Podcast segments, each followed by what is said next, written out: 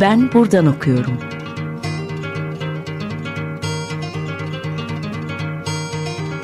Edebiyat ve başka şeyler.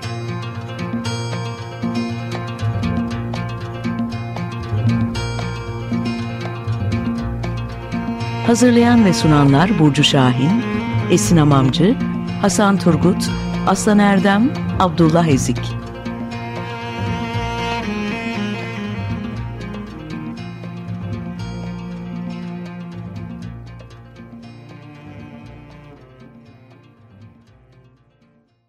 Merhaba. 95.0 Açık Radyo'da Ben Buradan Okuyorum başladı. Ben Aslan Erdem. Bugün yakın zamanda KTB yayınlarından çıkan Kötülük Estetiği başlıklı kitabını konuşmak üzere Hacer Selçuk'u konuk ediyoruz. Hacer Hanım hoş geldiniz. Hoş bulduk. Ee, dilerseniz başlamadan önce çok kısa dinleyicilerimizle sizden bahsedeyim. Ee, Hacer Selçuk İstanbul Üniversitesi Türk Dili ve Edebiyatı bölümünden mezun oldu. Ee, burada Yeni Türk Edebiyatı alanında ana bilim dalında yüksek lisansını tamamladı. Şu sıra aynı alanda, aynı bilim dalında doktora çalışmalarını sürdürüyor. Bir yandan da KTV yayınlarında editör olarak çalışıyor. E, bugün kötülük, e, şeytan ve bunun yaratıcı e, damarlı olan etkileşimini biraz konuşacağız. E, sizin ana metinlerinizden bir değil ama e, sizi çokça etkilediğini tahmin ettiği bir metinle e, başlayalım istiyorum. İlahi komediyayla. İlahi komedi dünyadaki tüm sanat dalları için hemen hemen aslında bir esin metinlerden biri olarak yüzyıllardır e, tüm sanat dallarında çalışan sanatçıları büyütüyor. Bir gıda metin haline geldi. Farklı dönemden ressamlar, heykeltıraşlar ve tabii ki en başta edebiyatçılar olmak üzere çeşitli dallarda ilahi komedyanın esinlerini görüyoruz. E, kitap takdir edersiniz hatırlarsınız. Cennet, Cehennem, Araf ve Cennet sırasıyla devam ediyor.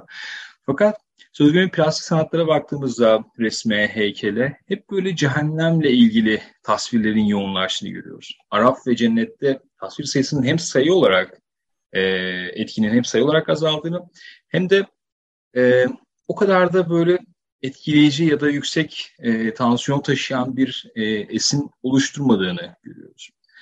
Sanatsal üretimin kötücül olanla kurduğu ilişkiyi konuşarak başlayalım isterseniz. E, bu ilişkiyi nasıl yorumlamalıyız? Buyurunuz. Siz aslında çok güzel bir yerden başladınız ve aslında bir yorum da kattınız bence bakış açınızla. Ee, dediğiniz gibi mesela ilahi komedi ile ilgili ortaya çıkan e, resimler benim çok ilgimi çeker ve orada da hep e, benim en başarılı bulduklarım e, Gustav Dor'un e, şeytanın düşüşünü tasvir ettiği e, resimlerdir mesela. Çünkü e, orada e, e, hem kötü olanı görürüz hem onun estetik bir şekilde sunuluşunu görürüz ve bundan e, keyif alırız aslında onlara bakarken. E, benim bu kitap bağlamında ve kötü kahramanlar özelinde aslında dikkat çekmek istediğim şey de oydu. E, kötülük estetiğinden kastım da aslında biraz buraya yakın. Sanat eserlerinde özellikle edebiyatta ve kötü roman kahramanlarında gördüğümüz şey bu oluyor. Hem bu e, üç roman kahraman özelinde hem de genel olarak kötü kahramanların e, metni çok daha canlı, çok daha diri ve çok daha ilgi çekici kıldığını düşünüyorum.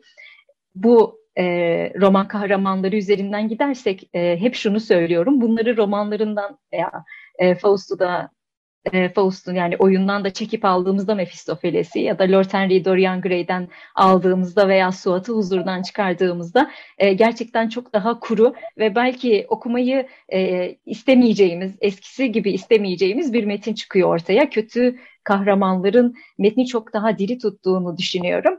E, bu açıdan okuru da cezbettiğini düşünüyorum. Yani kötünün estetik oluşu ve estetik bir yan katışı aslında tartışmak istediğim ve ortaya koymak istediğim şeydi. Evet aslında yani ben tabii açılışta şeyi söylemeyi unuttum. Mephistopheles, Lord Henry ve Suat üzerinden gidiyor çalışma. Evet. Tabii ki e, bunları kuran bazı işte metinler de var. Shakespearean bir dönem incelemesi var. Shakespeare üzerinden Kesinlikle. gelen bir e, etki de var. Onları da tartışıyorsunuz metinde. Hı hı. E, şimdi kötü, kötücül bu kavramları kullanıyoruz. Kötülük estetiği diyoruz. Fakat e, Bunlar günlük hayatta da çok sık kullandığımız kavramlar. Dolayısıyla anlam dizgesi ister istemez zaman zaman çok genişleyen ya da çok daralan bazı e, kavramlar, mefhumlar. Dilerseniz bunu biraz e, kavramsallaştırıp yere bassam bir hale getirelim. Çünkü e, söz gelimi halk hikayeleri ya da masalları düşündüğümüzde işte çok sembolik bazı kötücül kimlikler kuruyoruz. Ya da işte e, ikimiz edebiyat sahasında çalışıyoruz. Biraz daha böyle dönemsel e, baktığımızda Tazminat dönemi edebiyatının kültürleri dediğimiz bazı tipler falan. E, dolayısıyla e, belli bir döneme kadar hep böyle ideolojik, dinsel ve cinsel ya da işte çeşitli kimlikler üzerinden bir ötekilik meselesi kötücül olanı işaret ediyordu. Fakat bir yerden sonra e, bunun daha böyle ontolojik bir e, bağ üzerinden işlendiğini görüyoruz. E, Lortene dedik, Mephistopheles dedik, Suat dedik. Bunlar nasıl kötüler? Bir bunu sormak istiyorum. Bunun öncesinde de belki bu kötücül, kötülük dediğimiz şeyi biraz daha kavramsal bir yere çekebilir miyiz lütfen? Görünüz. Kötülüğü aslında tanımlamak, kötülük kavramına dair net şeyler söylemek neredeyse imkansız. Aslında e, onu ilgi çekici kılan ve e, tarih boyunca e, tartışmamızı e, hiç bitiremeyeceğimiz e, bu konuda e, neredeyse hem felsefede hem sanatta hem edebiyatta e, ortak bir zemine varılamayacak konulardan bir tanesi. Çünkü kötülüğün bakış açısına göre değişiminden bahsediyoruz. E, herkes için farklı bir muamma barındırmasından bahsediyoruz. Ama e, kesinlikle dediğiniz gibi öteki kötüyü tanımlamada çok önemli bir yerde duruyor. E, hem batıda hem bizde belki bizde çok daha hem geç dönemde hem çok daha uzun sürüyor. Kötüyü ötekine aktarma. E, bu bir canavar olabilir, e, karşı cins olabilir, e, yabancı olabilir, tanımadığımız biri olabilir, ideolojik olarak dışımızda olan biri olabilir, dinsel olarak e, karşımızda olan biri olabilir. Kötüyü daima e, öteki üzerinden kurduk ve aslında kötünün estetik oluşunu biraz engelleyen bir şey bu e, bu karakterlerde o yanın olmayışı aslında bunları derinlikli ve iyi kötüler kılıyor. İyi kötüler demek ki e, çelişik bir kavram ama aslında burada e, şunu kastediyoruz. Başarılı çizilmiş. kötüler kılıyor. Hem Suat'ta hem Lord Henry'de hem Mephistopheles'te ki bunları çoğaltabiliriz aslında. E, bu, ta, bu, ta, bu tür kahramanlarda e, gördüğümüz şey ötelik, ötekilikleriyle değil kendi kötülükleriyle kendi dediğiniz gibi ontolojik varlıklarıyla, kendi sorunlarıyla e, ortaya koydukları bir kötü karakter ve böylelikle e, romanda, anlatıda diyeyim, e, anlatıda da bu özellikleriyle kendini var kılıyor. Öteki olarak değil, bir başkasının ötekisi değil, kendisi olarak var oluyor ve kendi kötülüğünü yine kendi serüveniyle ortaya koyuyor. Bu e, o kötüleri estetik kılan unsurlardan bir tanesi diye düşünüyorum. Belki de en önemlisi. Hı hı hı. E, bu ötekilik meselesini şimdi biz kayda girmeden önce de konuştuk. İşte söz gelimi orta çağdaki bu cadı meselesi yine işte kadın oluş üzerinden kuruluyor. Hı hı. Belki e, bahsetmek istersiniz bilmiyorum ama Tazminat dönemi kötüleri mesela bu alafranga zübbeler, işte o Ahmet Mithat'ın ahlakçı bakışı, hı hı. Belki buraları biraz daha açabiliriz. Tabii öyle. yani Türk Edebiyatı'nda uzun süre derinlikli kötülerin olmayışını tartışıyoruz ve tartışılıyor da aslında edebiyat e, camiasında. Bu tam işte şimdi üzerine konuştuğunuz şeyle ilgili.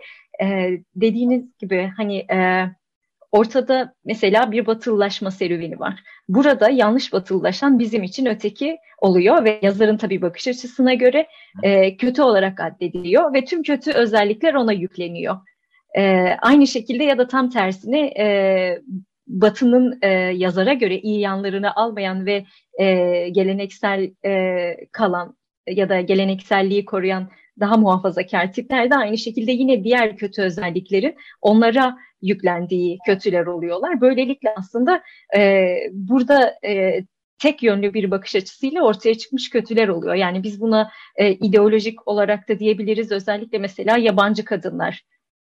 E, bunlar mürebbiye olabiliyor, hizmetçi olabiliyor, yaba, olabiliyor. Yabancı kadınlar e, diğer kadınlar karşısında kötülüğün üzerinde e, üzerinde taşıyan karakterler oluyorlar. Bu çoğaltılabilir aslında. Bizde evet, kötü evet, evet. öteki yani yazara göre ve anlatıya göre e, onaylamadığımız her neyse kötülüğü onun üzerine yüklüyoruz. Hı uzun senelerde e, bunu yapmaya devam ettiğimiz için e, Türk Edebiyatı'nda kötülük neden daha derin değilin e, en büyük cevaplarından biri bu bence. Evet evet burayı biraz açtık. İkinci bölümde özellikle biraz daha bizim edebiyata geleceğim. Şimdi bu genel kavramsallaştırma için önemsediğim bir e, anahtar kavram var. Kötülük meselesini konuştuğumuzda buradan bir gezmek gerekiyormuş gibi geliyor bana. İşte aydınlanma felsefesinden bahsediyorsunuz kitapta, romantik dönemden bahsediyorsunuz. Belki bunun işte bir alt damarı olarak e, kara romantizmden bahsediyorsunuz. Biraz buralarla kurduğumuz ilişkiyi konuşabilir miyiz bu sefer? Tabii güzel bir yere değindiniz. Kara romantizm üzerine çok düşünmediğimiz bir e, hareket diye düşünüyorum. Romantizmin bir alt dalı olarak ortaya çıkıyor. E, burada verilen eserler romantizmle beraber gelen insanın negatif olan tüm yönlerini ele alma ve e, gerektiği noktalarda ki birçok sanat eserinde bunu görüyoruz tarafsız bir şekilde ortaya koyma. Yani onları da düşünmek, konu etmek, metne dahil etmek ve kurgulamak. Ee, üstelik bunu e, onu anlayacak şekilde yapmak. Bu romantizmin kattığı çok önemli bir yan ve kara romantizmde buradan e, farklı olarak e, şunu yapıyor diyebiliriz. E, örneğin e, oradan çıkan bazı eserler özellikle kötülük estetiği bağlamında çok önemli olduğunu düşünüyorum. Bunlar e, Poe'nun eserleri olabilir, Frankenstein'dan bahsedebiliriz burada, e, Melville'den bahsedebiliriz. Bunlar çoğaltılabilirler. Burada gördüğümüz şey neredeyse yani canavar olanın bile ki o zamana kadar e, canavar düşünebilen bir varlık bile değildir. Sadece kötülüğü temsil etmek üzere vardır. Fakat burada e, Frankenstein'ın bile oturup kendi üzerine düşündüğü ve varoluşsal sorunlar yaşadığını, buna dair bir düşünüş geliştirdiğini görebiliyoruz. Veya diğer eserlerde de böyle. Yani derinleştirme, negatif olanı e, sunmada bile derinleştirme söz konusu oluyor ve kara romantizmin açtığı bu yolda verilen eserler özellikle e, estetiğin bu negatif yanını besleyen bir damar oluyor. Hakikaten az önce söylediğiniz şeyi düşününce işte dediğiniz ya hani e, o karakterleri Mephistopheles'iyle ortaya çıkardığımızda metinde ciddi bir e, estetik düşüş var. Mesela Frankenstein üzerine düşündüğümüzde ya da daha belki yaygın bir örnek olarak suç ve ceza üzerine düşündüğümüzde bile bunları hı hı. E, çokça hissediyoruz. Peki dilerseniz çok kısa bir şarkı arası verelim. Harika. Ee, şimdi kötülük meselesini konuşuyoruz. Aristoteles üzerinden düşündüğümüzde aslında çok şeytani bir e, tırnak içinde söylüyorum bunu. Durumu da var. E, çok bir mitsel de bir hikaye bu şeytanın ruhunu satmak meselesi. Sanatı, ölümsüzlüğü, kusursuzluğu neyse artık o onun karşında bunu almak meselesi. Müzikte de tabii ki çok şey bir dönem. E, bu mitin en önemli figürlerinden birisinden bir şarkı dinleyelim istiyorum. Robert Johnson'dan. Me and the Devil Blues. E, buyurunuz. Radyo Severler, yeniden merhaba. E, Büyük Delta Blues ozanı Robert Johnson'dandı dinlediğiniz ses. E, ruhunu şeytana satma mitinin en önemli figürlerinden biri olduğunu söylemiştik. E, Hacer Selçuk'ta kötülük estetiğini konuşuyoruz. E, dolayısıyla Robert Johnson'dan dolaşmamız e, bu anlamda biraz daha anlaşılabilir olur.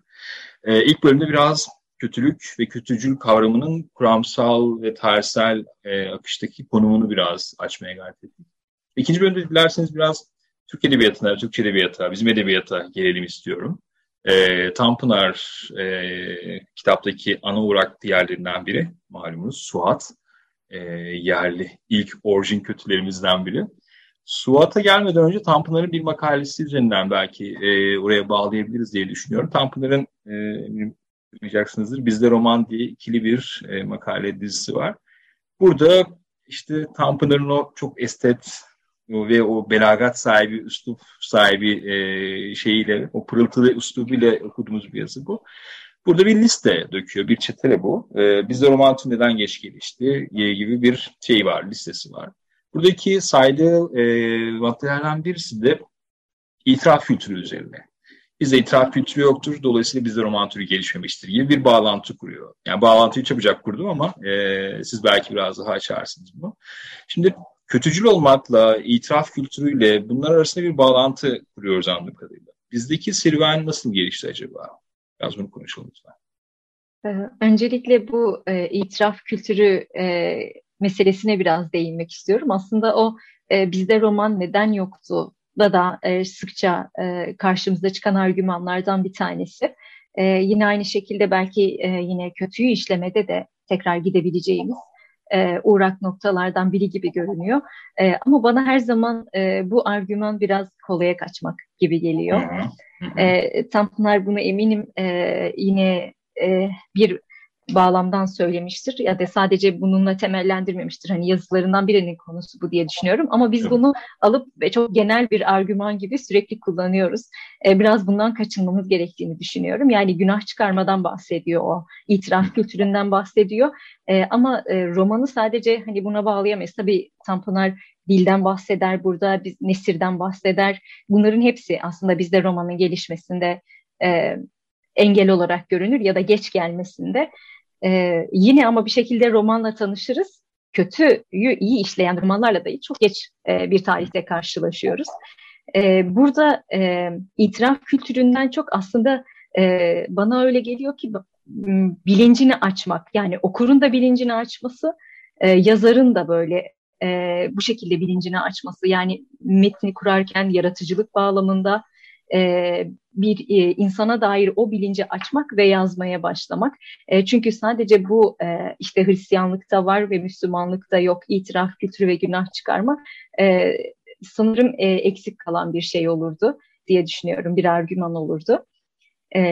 Ama e, şu şu şu konuda mantıklı olabilir. Kötüyü adlandırmak, kötüyü anmak bizde her zaman e, geri durulan bir şeydir. Çünkü onu ne kadar az anarsak o kadar iyidir. Böyledir aslında e, hem Doğu kültüründe hem e, Müslümanlıkta.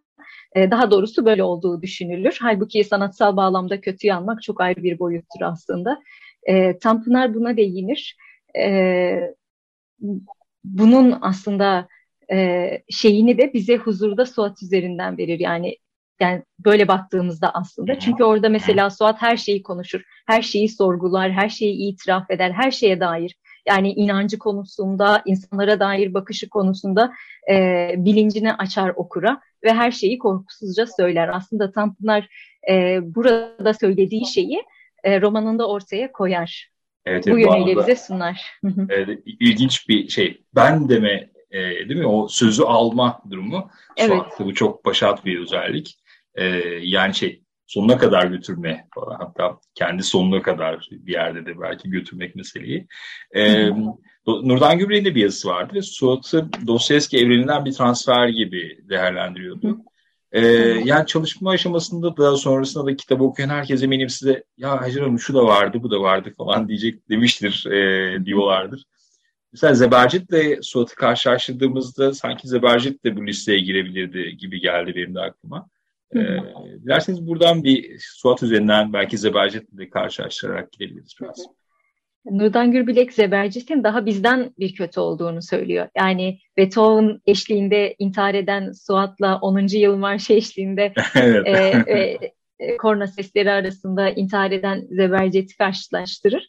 E, ama aslında Suat'ın buradaki tavrı e, taklitmiş gibi görünür ama burada aslında estetize edilmiş bir intihardan bahsederiz. Yani Zebercet e, estetize etmez bu intiharı. Onunki çok gerçekçidir.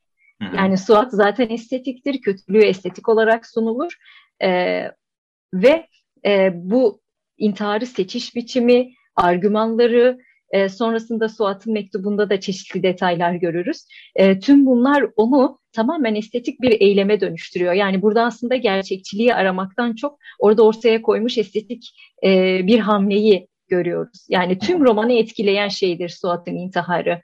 Yani ölmeden önce tüm karakterleri etkiler, hikayeyi şekillendirir ve kalan hikayeyi de öldükten sonra yaptığı eylemle şekillendirir. Bu yüzden aslında çok e, şeydir, e, etkili bir karakterdir. Tamamen onun yönlendirilmesiyle her şey işlenir aslında bakıldığında detaylı olarak Suat, Suat'a. Ve Tanpınar romanın bir yerinde Suat için dahi şöyle söyler e, İhsan'ın ağzından.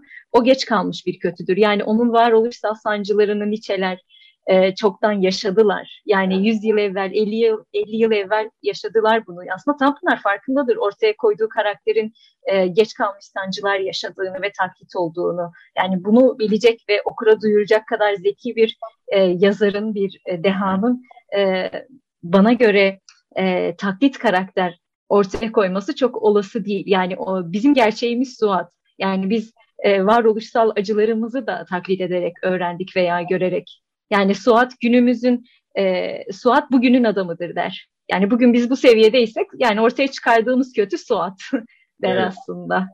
Evet evet yani şimdi Suat üzerinden de epey zaman geçti. Bir de kendi kuşağımız üzerinden düşündüğümüzde 2000 sonrası davranış kodlarını da değerlendirdiğimizde hakikaten o şey e, olmak için olmak durumları falan işte o taklit hı hı. oluşlar, taklit azaplar falan e, belki daha da belirginleşmeye başladı. Peki e, yani giderek süremizin de sonuna geliyoruz. Son bir soruyla belki bununla bağlantılı değerlendirebileceğimiz bir Hı-hı. soruyla bitirelim isterim. Şerif Mardin'in bir yazısından da bahsediyorsunuz e, yazıda, e, çalışmanızda.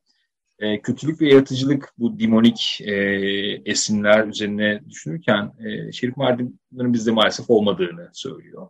Şimdi bu makalenin üzerinden de, Suat'ın üzerinden de 10 yıllar geçti. Bugün Türkçe Edebiyat'a, Türk Edebiyatı'na baktığınızda, e, özellikle kendi kuşağımızın edebiyatına baktığımızda kötülükle ilişkimiz ne düzeyde acaba? E, Şerif Mardin'in söylediği şey e, çok etkili. E, bu yazı söz konusu olduğunda e, şeytani yaratıcılık kavramının üzerinde az gidildiğini e, düşünüyorum. Üzerine az gidildiğini düşünüyorum bu kavramın. E, Şerif Mardin burada şeytani yaratıcılık kavramından bahseder aslında ama buradan ne kastettiğini çok söylemez. Burada kastettiği şey şudur.